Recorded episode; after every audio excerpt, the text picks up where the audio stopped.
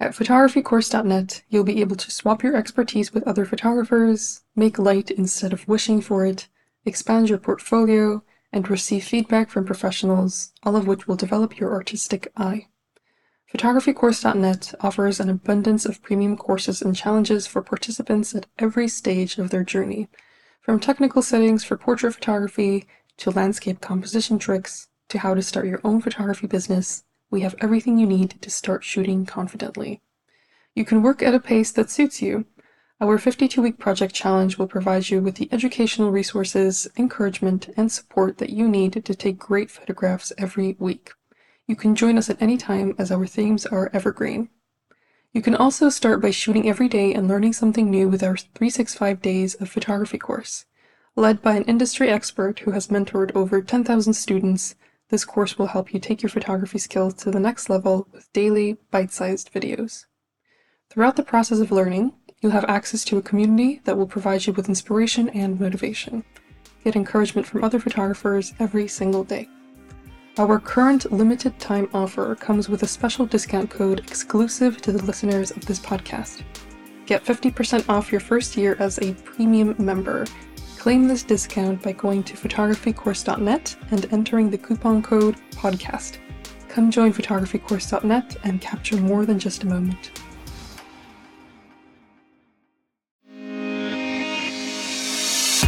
Hello, everyone. My name is Taya, and I'm the host of Great Big Photography World podcast, where we interview notable photographers in the industry, give advice on a wide variety of topics, and provide tips for beginners and professionals alike. In this episode, I speak with Joel Sartore, who is an award winning photographer, speaker, author, conservationist, and the 2018 National Geographic Explorer of the Year. He regularly contributes to National Geographic magazine, and he has been working on a 25 year documentary project to save species and habitats, which is called the Photo Ark. In this episode, we discuss his success, how he communicates with people, how he takes great photographs, and much more. Please enjoy. Hi, Joel. Welcome to Great Big Photography World podcast. I'm so thrilled to have you here. Please introduce yourself to the listeners. Thank you. Great to be here. My name is Joel Sartore. I'm a photographer and explorer for National Geographic Society, and I'm also founder of the Photo Ark, which is my 25 year mission to document every captive species on Earth uh, around the world in zoos and aquariums to try to get the public to care about the extinction crisis. What an amazing project that you've been working on. And I'm curious to know what was the first species that you photographed for the Photo Ark? The first one was a naked mole rat 17 years ago at the Lincoln Children's Zoo in Lincoln, Nebraska, where I live.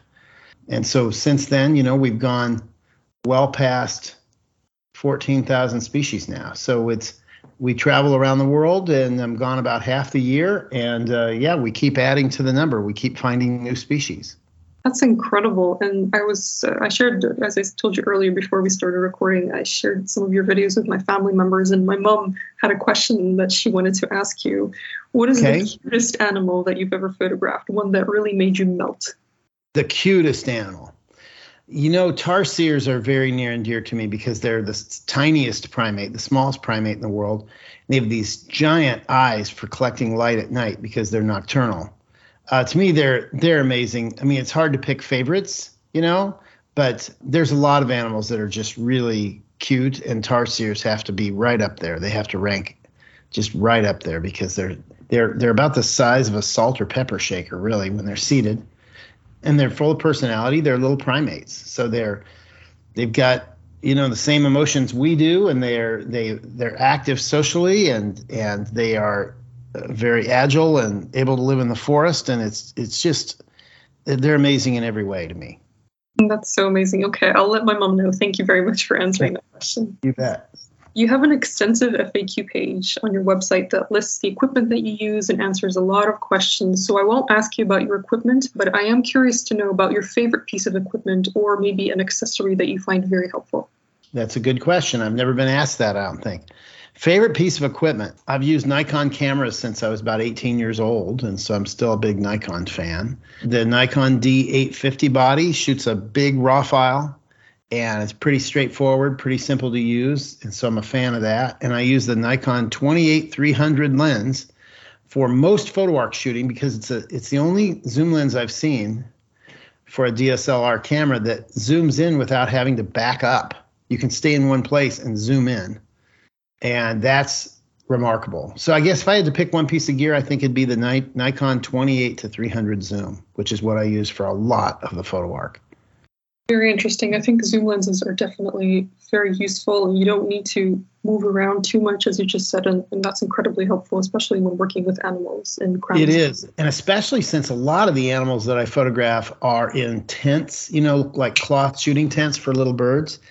It's important that I be able to stay still uh, so that they become more relaxed, and also I can't really pull back any because I'm shooting in a little bitty zippered hole in the front of the tent, and if I pull back the bird could get out. So that's really a critical thing is to just is to have a lens where it can zoom in without backing up physically. So I think that's why I chose that piece of gear as my favorite. Definitely, yeah, that makes sense. When you were asked for photography advice, you said that passion is one of the most important factors, and I completely agree with that. And I think photographers have to be okay with financial uncertainty and unrelenting pr- pressure, as you mentioned on your website as well. Tell right. me about an experience in your photography journey that pushed your limits and proved to you that you're truly passionate about this craft. The shoot I did for National Geographic magazine in the late 90s on Madidi National Park in Bolivia was a real eye opener to me. I'd never really been out of the country much. I'd certainly not spent any time in the jungle. And that assignment required me to do both for about six weeks. And it was very interesting. You know, the people that live there, they view the jungle as a very uh, very pleasant place and cool in the summer and uh, abundant in terms of the the fruits, the fruits and nuts and game that you can get to eat. But for me, it was all very new, and I lost a lot of weight. And eventually, towards the end of the trip, I got to where I was comfortable, more, much more comfortable. But it was an eye opener, you know. It just taught me that there's one, there's a lot more than one right way to live a life, in terms of bringing my baggage, you know, mental baggage, like it, things are supposed to be a certain way. That's how they are at home. That doesn't really apply if you travel. And I think that's why traveling anywhere is a good idea because it expands your mind. It shows you how other people live, and um, you can learn a lot, and it's fun. So I don't know if that answers your question fully, but the the biggest challenge was that first trip to Madidi National Park. It was a it was amazing, but it was hard for me at first, very hard for me. I like that answer, and I understand why it was difficult for you at first. And I think it's very exciting, this part of your job that allows you to meet all kinds of people. And you've written in past articles and interviews that you have to do a lot of research sometimes and talk to scientists and people who are you know, masters and experts in their fields. I'm sure that you're very knowledgeable now, thanks to all these people that you've met. Right, I sure am. I owe them a great debt of gratitude for sure. You're incredibly talented when it comes to connecting with your subject. What advice would you give to photographers who want to take better photos of animals? I would say put more time into it. First of all, figure out which animals you care about. Go to other people who have worked on those animals with those animals, maybe biologists that study them. Try to figure out what's the best, kindest way to photograph these animals. Are they habituated or used to people? Well, that might make it easier if they're very shy and elusive and you're crashing through the brush trying to get pictures, that can be really hard on animals because they're not used to that. So I would try to seek out experts that are really familiar with the animals that you want to be close to and find out what the proper way to do it is. And think about animal welfare first. That's how that's what I'd suggest.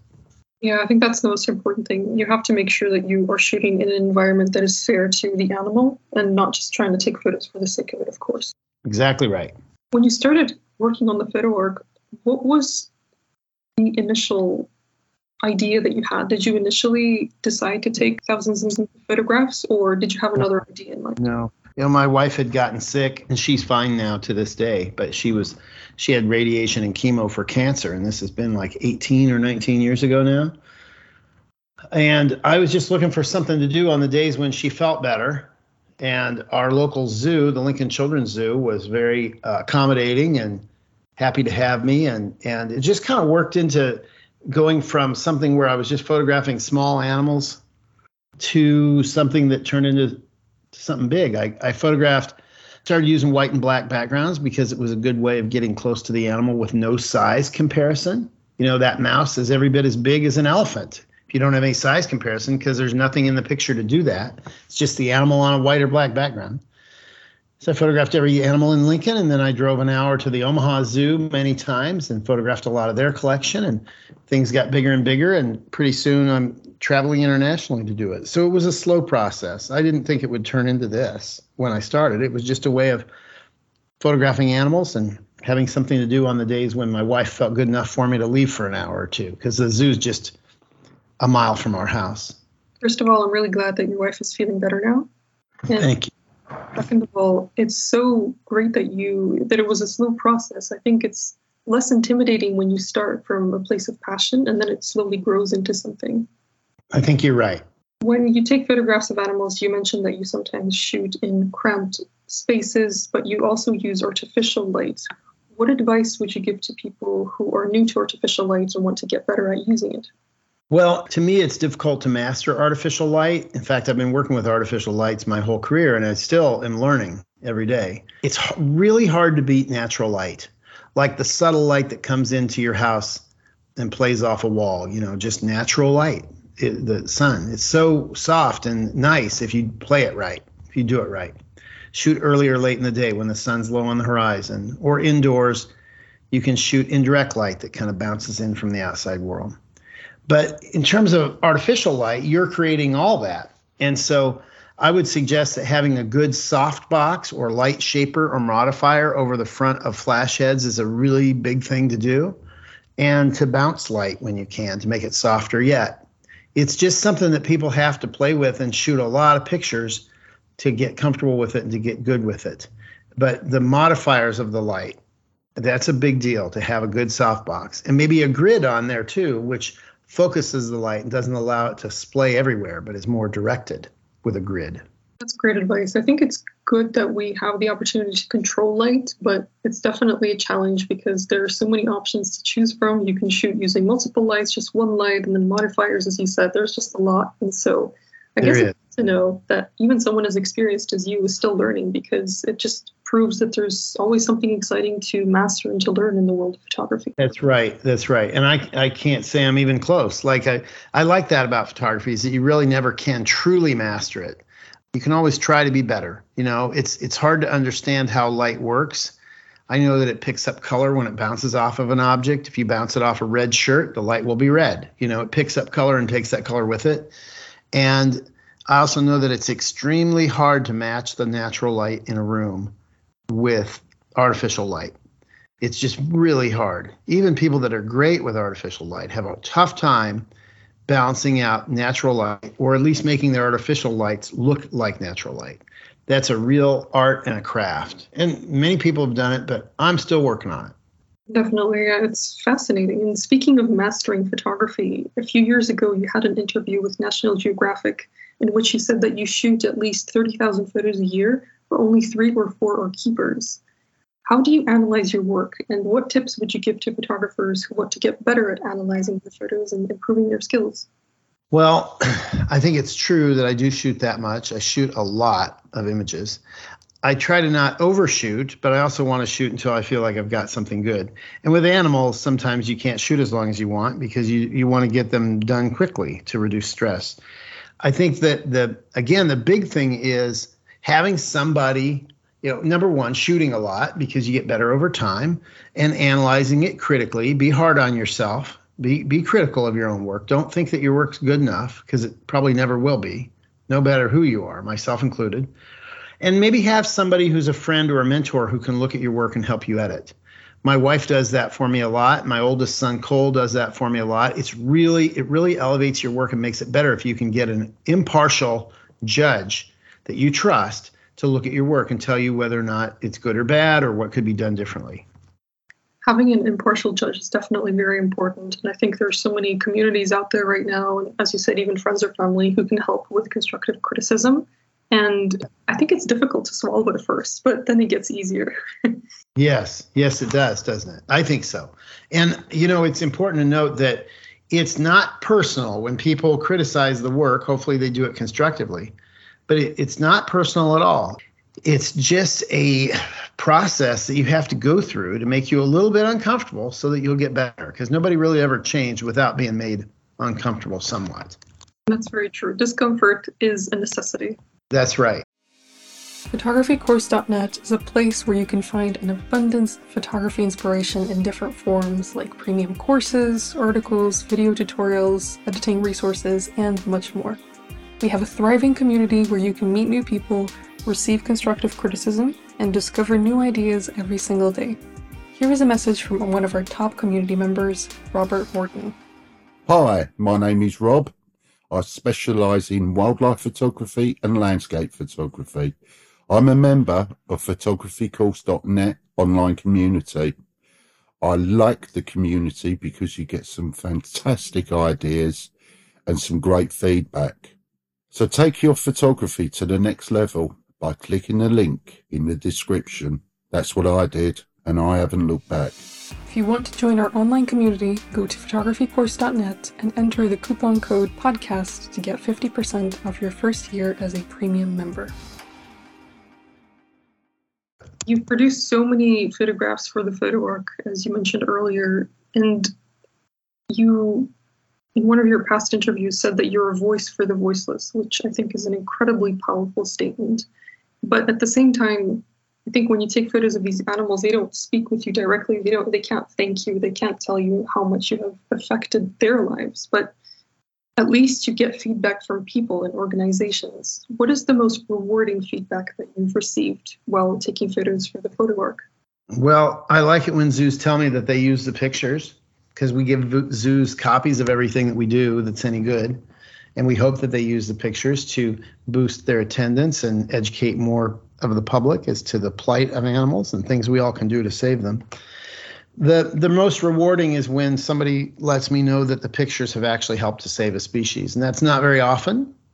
Uh, but it but it really is a great feeling. I mean, I'm under no illusion that we can save everything that's headed to extinction, but I'm hoping we can lessen the impact of extinction by keeping the public aware that it is it's really imperative that we look out for these other creatures because what happens to them will happen to us. These animals that are dependent on clean, fresh water, so are we. So if we pollute everything or or take all the water out of the rivers, I mean, what are people going to do? It's really it's really Im- important, and this speaks to the heart of the photo ark. It's really important that people care about something other than who won the ball game and the price of petrol.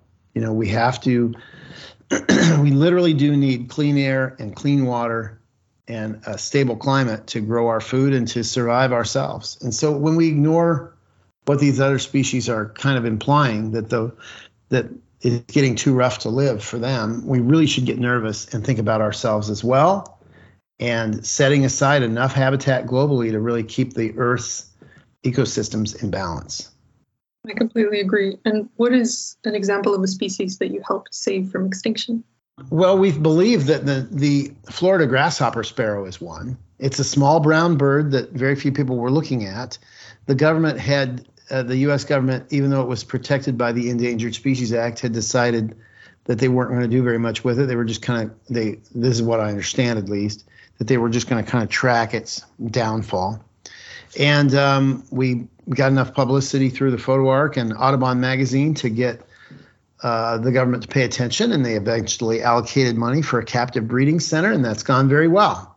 And uh, the bird now, you know, is not in imminent danger of extinction. There's still problems with getting it to survive in the wild, somewhat with weather event, extreme weather events, with climate change and that kind of thing. But but it's not in imminent danger of extinction anymore because I, I like to think, at least, because the photo ark helped so that's that's one example. There are not enough examples like that though. It's it's so we could do we could do a lot more, but we you know, I just we keep going and we've got a great team at Geographic and at our headquarters in Lincoln, Nebraska.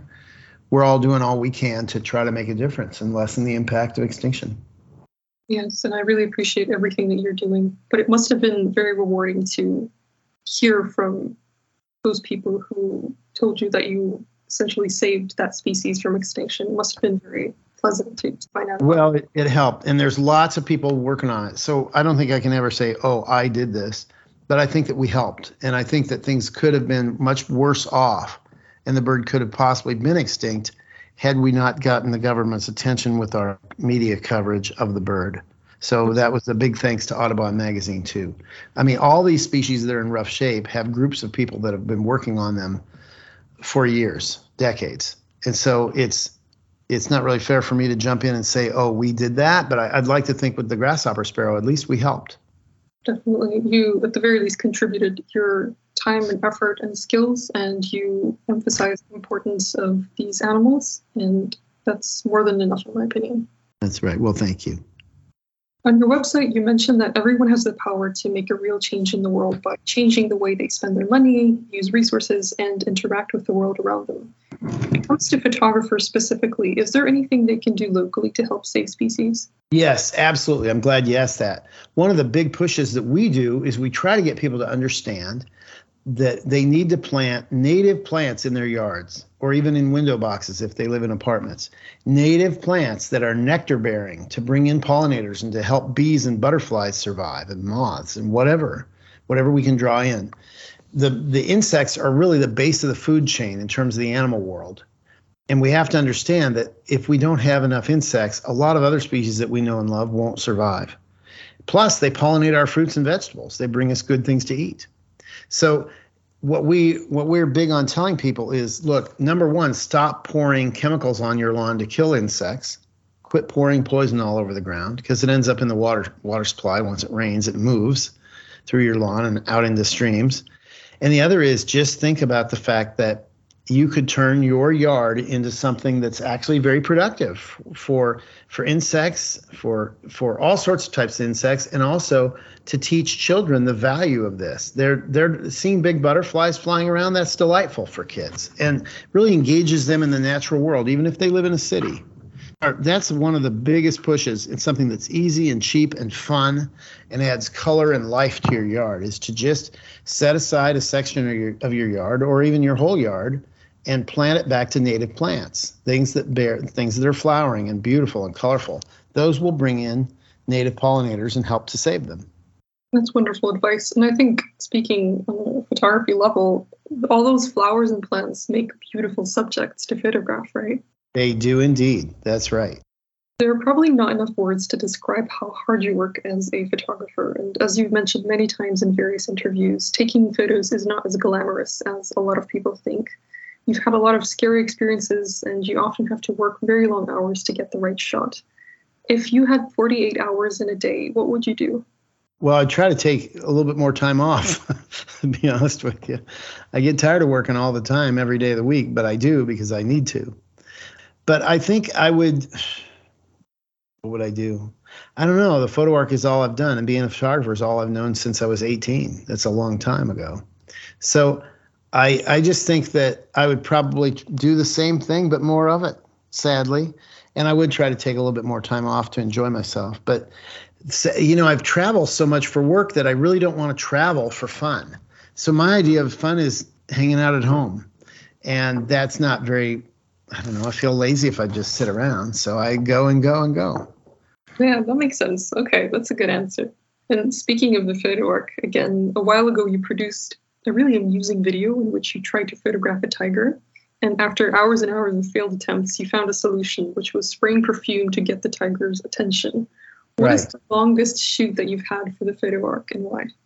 Well, if you count the plane travel, I went over and got uh, a Bornean rhino in Indonesia, and that took a long time to get there and a long time to fly back. The shoot itself was just a few hours, but if you mean sitting and waiting on an animal to cooperate, it would probably be that tiger. That was pretty much half a day waiting for a tiger to wake up from his nap and walk over to our background and eat a little bit of meat and get his picture taken in the process. So I think you're I think you're kind of seeing it right there in front of your own eyes. That that probably is the longest it took to do one species for the photo ark.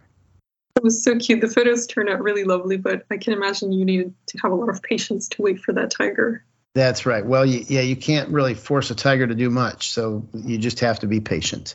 That's true. I'm sure that you've met thousands of people in your photography journey, and your social skills are amazing.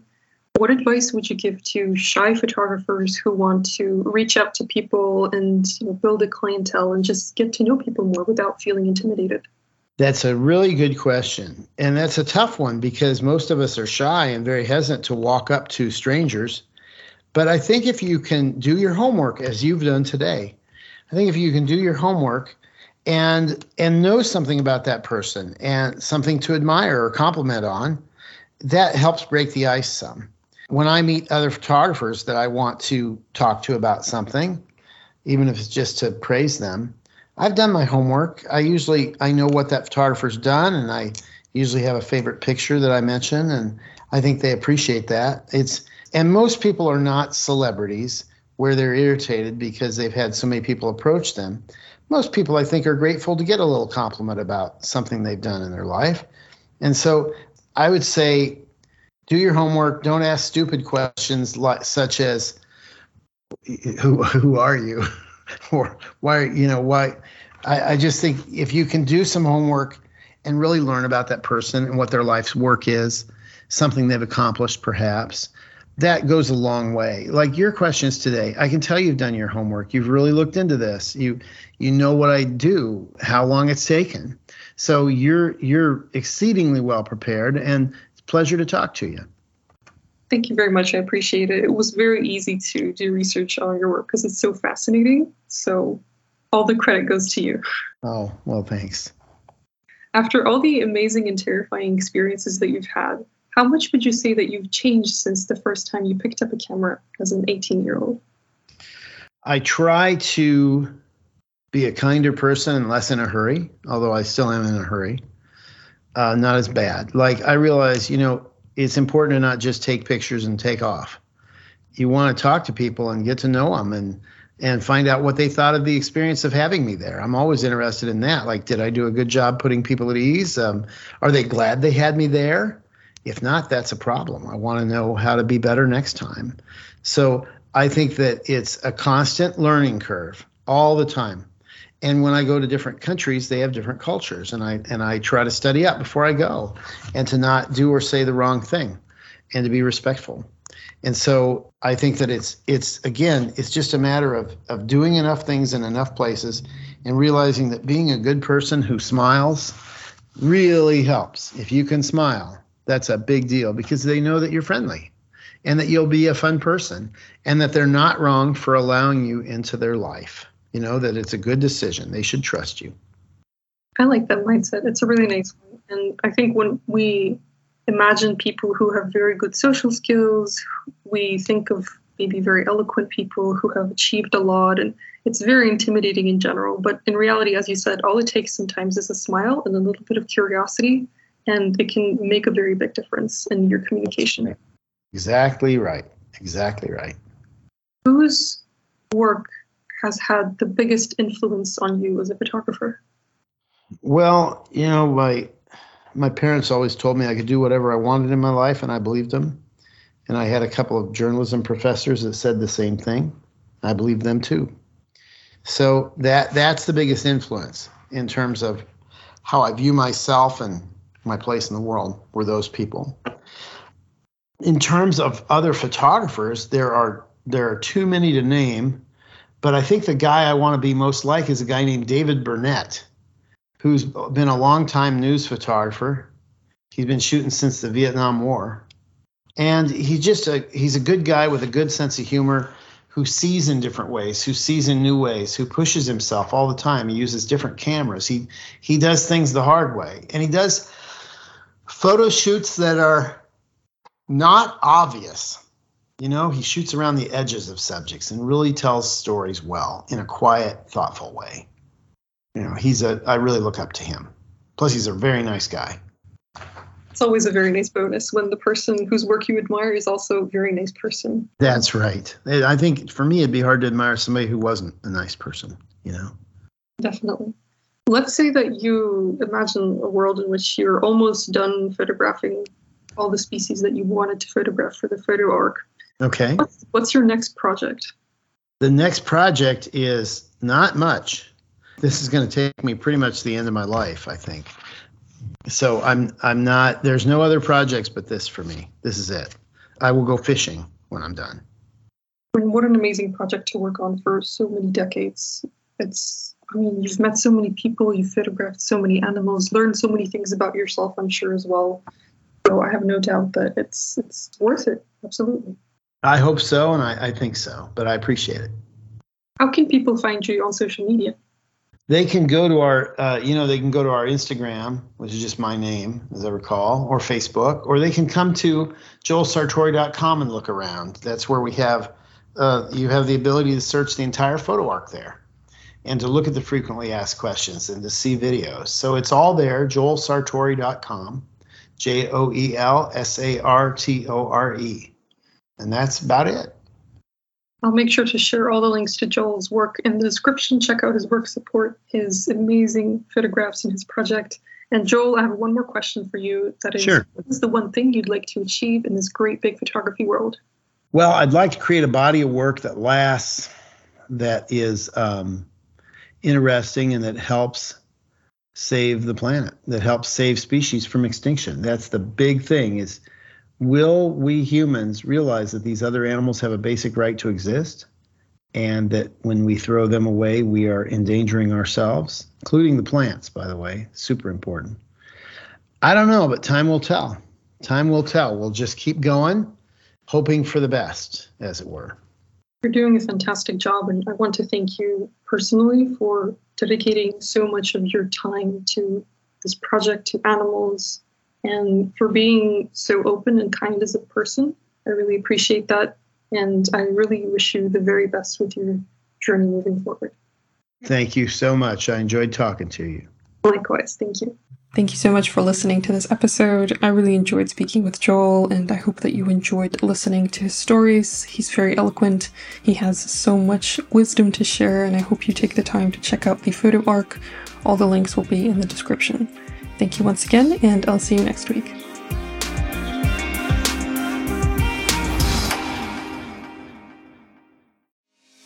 There's a simple reason why photographycourse.net is the highest rated photography community in the world.